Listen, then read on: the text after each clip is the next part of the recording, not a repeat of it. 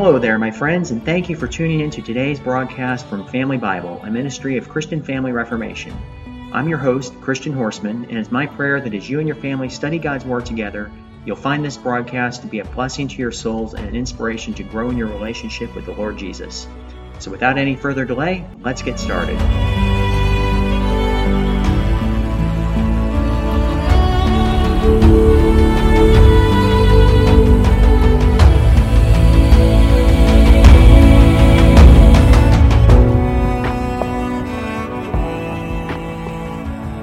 It's Saturday, September 2nd, year of our Lord 2023, and today we're taking a closer look at the fifth chapter of the book of Ezekiel. In this chapter, we have a further but no less terrible denunciation of the judgments of Jehovah, which were coming with all speed and force to ruin the Jewish nation. For when the Lord judges, he will overcome. God commanded Ezekiel to take a barber's razor and to shave off the hair of his head and his beard. After he had done this, he was to take a pair of scales and weigh out the hair into three equal parts. Then he was to go to the place where he had left his model of the besieged city of Jerusalem. One part of the hair he was to burn there, as though it were burned in the midst of the city. He was to cut up another part into small pieces with a knife, and as for the last remaining portion, he was to hold it out in his hand and let the wind blow it away on every side. The Lord told Ezekiel that this is precisely what would happen to the people in Jerusalem. He had chosen them to be his people above all others, yet they had sinned against him more than any other nation. Therefore he was going to punish them as he had never punished any other people before. A third part of them, he said, would die with the pestilence and the famine in the midst of the city, just like the hair that Ezekiel was to burn with fire. Another third part would be killed by their enemies around and outside of the city, like the hair that was cut into pieces with the knife. And the other third part would be carried away from their own land and scattered over all the earth, just like the hair that Ezekiel was to hold out in his hand for the wind to blow away. The time had come, the Lord said, to punish these people for their sins, and very soon their punishment would come upon them. He told Ezekiel that he would send the worst of the heathen nations against them, who would destroy Jerusalem and go even into the most holy place of the temple, and take away its precious and holy things. Then, said the Lord, the men of Israel would be weak with fear, and unable to fight against their enemies. And they would bring out their gold and silver and throw it into the streets, for it could do them no good, and it would only increase their trouble because they had loved it more than they loved God, and they had so often broken his laws in getting it. The prophet emphatically and repeatedly makes it clear that the terrible circumstances which were about to fall upon these people were the Lord's dealings with them according to their own wicked ways. Their evil doings had reached the final and ultimate stage of heaven defying wickedness. But the grand charge which the prophet evidently meant to bring against them was that they had failed to fulfill the Lord's special purpose for settling them in the promised land of Canaan.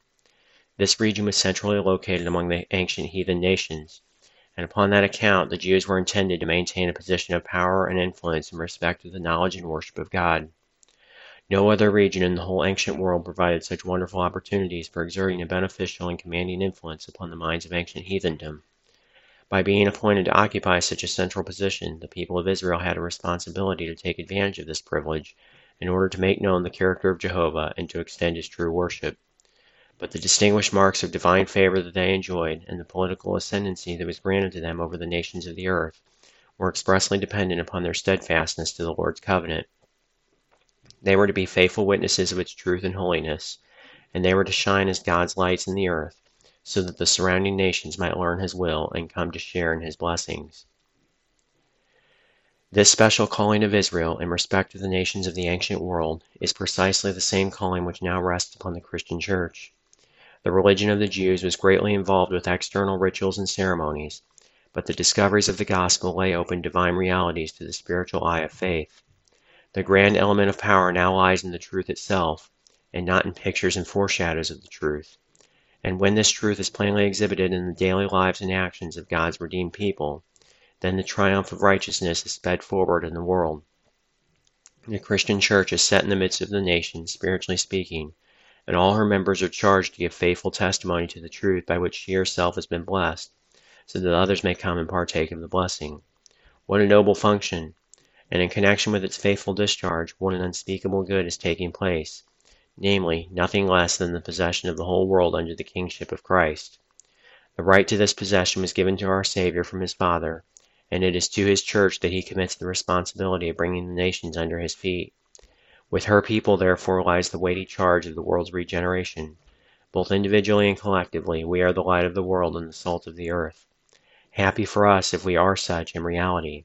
For if we are not, and if we fail to do our part in spreading the good news of the gospel, the same heavy condemnation that fell upon the heads of the Jews will fall upon us also. Let us pray for grace, then, that we may be diligent in this matter. And this concludes our study today in the fifth chapter of the book of Ezekiel.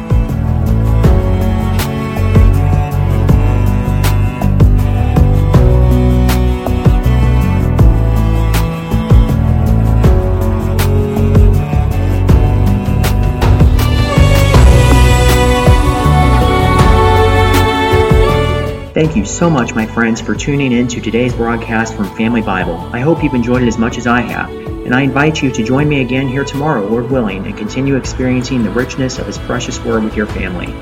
If you found this resource to be a blessing to you today, please share it with someone you know, and consider taking a moment to leave a comment and tell others what you found edifying. Also, don't forget to like and subscribe on YouTube so you'll never miss a new broadcast and feel free to visit my website, ChristianFamilyReformation.com, for inspiration and encouragement in your family's walk with the Lord. I'm your host, Christian Horstmann, and I want to thank you again for tuning in today. May the Lord inspire you to live life today in light of eternity. Seize the day for Jesus Christ.